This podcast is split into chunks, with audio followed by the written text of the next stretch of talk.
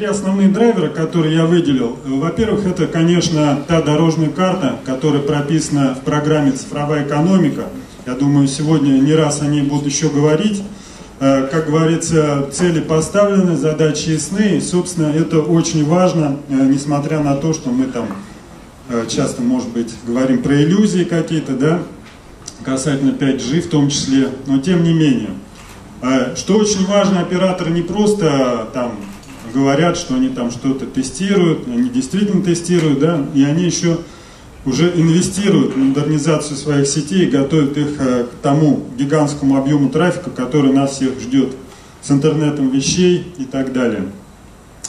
И важно то, что появляется наконец понимание того, какие сервисы, какие приложения будут действительно предложены, какие будут востребованы, для чего нужны все эти огромные скорости. Да? Ну, самый простой пример – это, наверное, беспилотный автомобиль.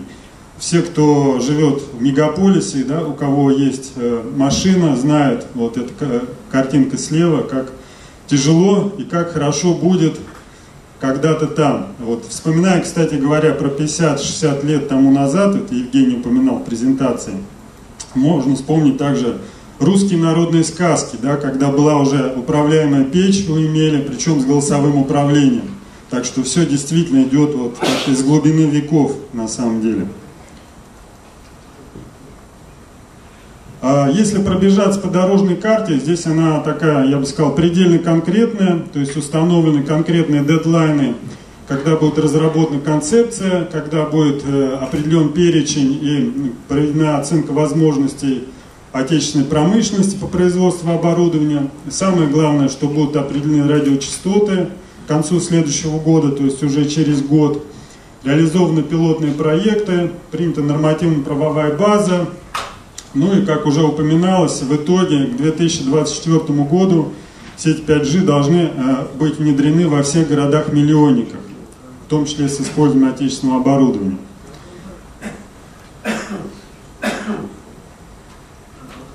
Вот. Если мы говорим про тестирование инвестиций, вот здесь приведены примеры, собственно, наверное, все о них знают. Один из последних примеров – это то, что МТС закупает оборудование в течение ближайших 3 лет, будет инвестировать в 5G интернет вещей, будет модернизировать свои сети. Естественно, Мегафон с Huawei проводит тестирование накануне чемпионата мира, Ростелеком. То есть практически все крупные операторы, они уже движутся в этом направлении, предпринимают какие-то конкретные шаги. Если говорить про приложение, уже сегодня упоминалось, да, это, во-первых, медиа высокой четкости, 8К телевидение, это в таком развлекательном сегменте. Если говорим все-таки про такие бизнесовые вещи, то это упоминалось уже беспилотный автомобиль, это дистанционная роботизированная хирургия, ну и так далее. А теперь плохому, да, какие барьеры есть. Всем известно дефицит частотного спектра. Чем больше мы поднимаемся, чем выше по ступенькам поколений мобильной связи, тем все больше частотный ресурс требуется. Да? То есть и ресурс он фактически уже исчерпан в низких частотах. Мы попозже об этом немножко поговорим. Все это требует, естественно, огромных инвестиций, если мы говорим о ковровом покрытии, а не о каких-то отдельных хотспотах. Все-таки вот бизнес-моделей таких внятных, на чем именно конкретно операторы будут зарабатывать деньги, их нет, поскольку нет самого стандарта, нет сетей, и пока еще все это на уровне деклараций. В России есть экономическая стагнация, такой фактор. Есть дефицит отечественных производителей, ограниченный пул зарубежных вендоров в России. Ну и последний, наверное, для России не так актуально, но вот в Европе, например, врачи забили тревогу, говорят, что на самом-то деле вот это излучение, которое в области высоких частот, оно достаточно может оказаться вредным для здоровья. Если говорить про частоты, вот здесь перечислены некоторые диапазоны, которые рассматриваются как перспективные. Они будут рассмотрены через 2 года фактически на конференции WRC-19. То, что касается нижнего спектра, да, это 700 МГц, в России здесь проблемы, так же как и 3,4, 3,8 ГГц. То есть операторы, у которых ресурс есть, этот ресурс сильно фрагментирован, причем не только у нас, в Европе, то есть здесь достаточно много проблем. И на самом деле, вот чтобы, я уже упоминал, что для полноценной работы нужен очень широкий спектр.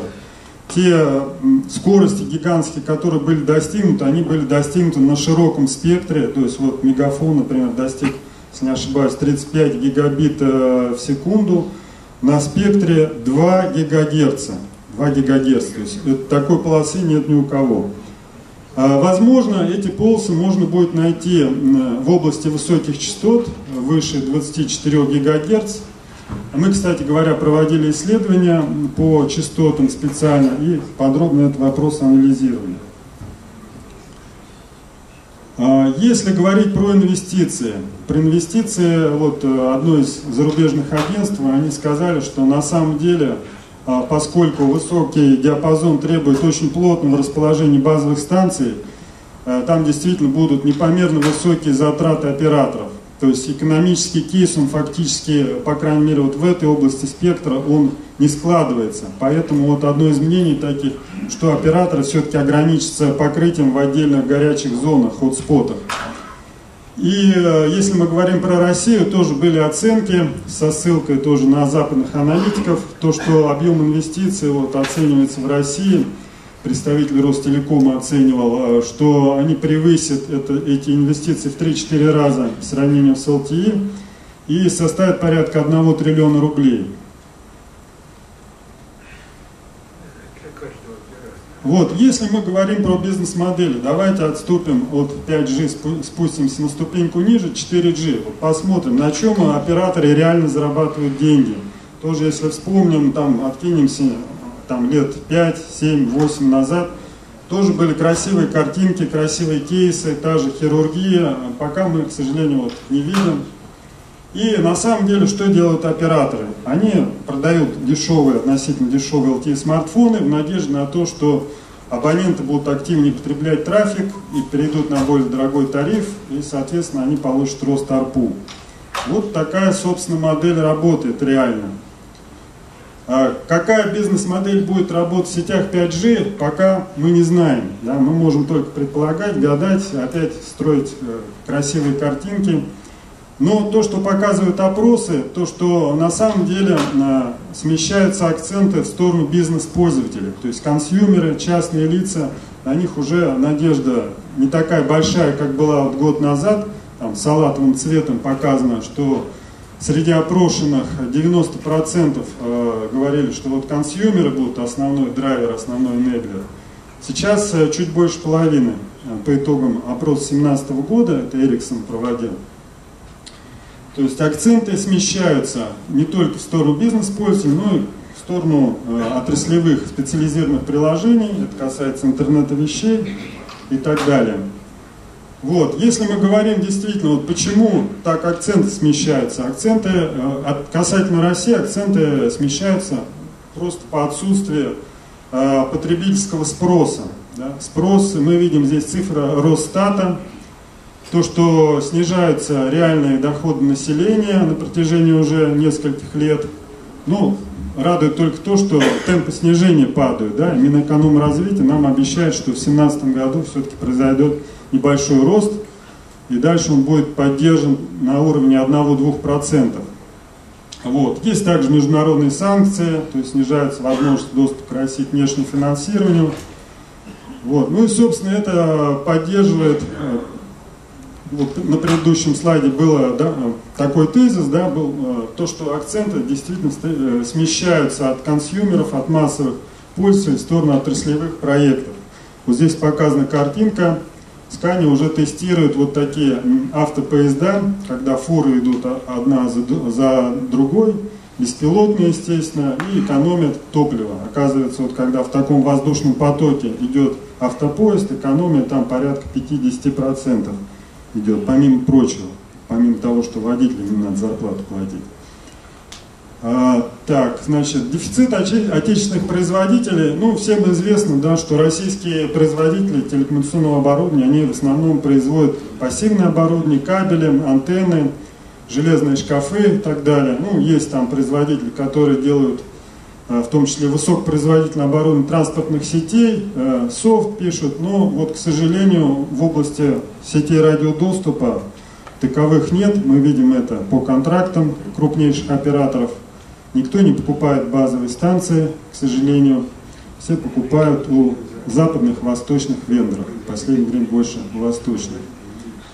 И вот последний, как бы, антидрайвер, это он больше применим в Европе. Почему-то вот в России не очень сильно люди заботятся о своем здоровье. Ну вот врачи уже забили тревогу в Европе и пытаются объявить мораторий, да, на 5G. В Швейцарии тоже один из представителей, председатель НКО врачей, говорит, что вот на самом деле существует серьезный риск, да, если особенно использовать те гигагерцовые частоты в высокой области спектра, есть риск получения вот каких-то нехороших болезней.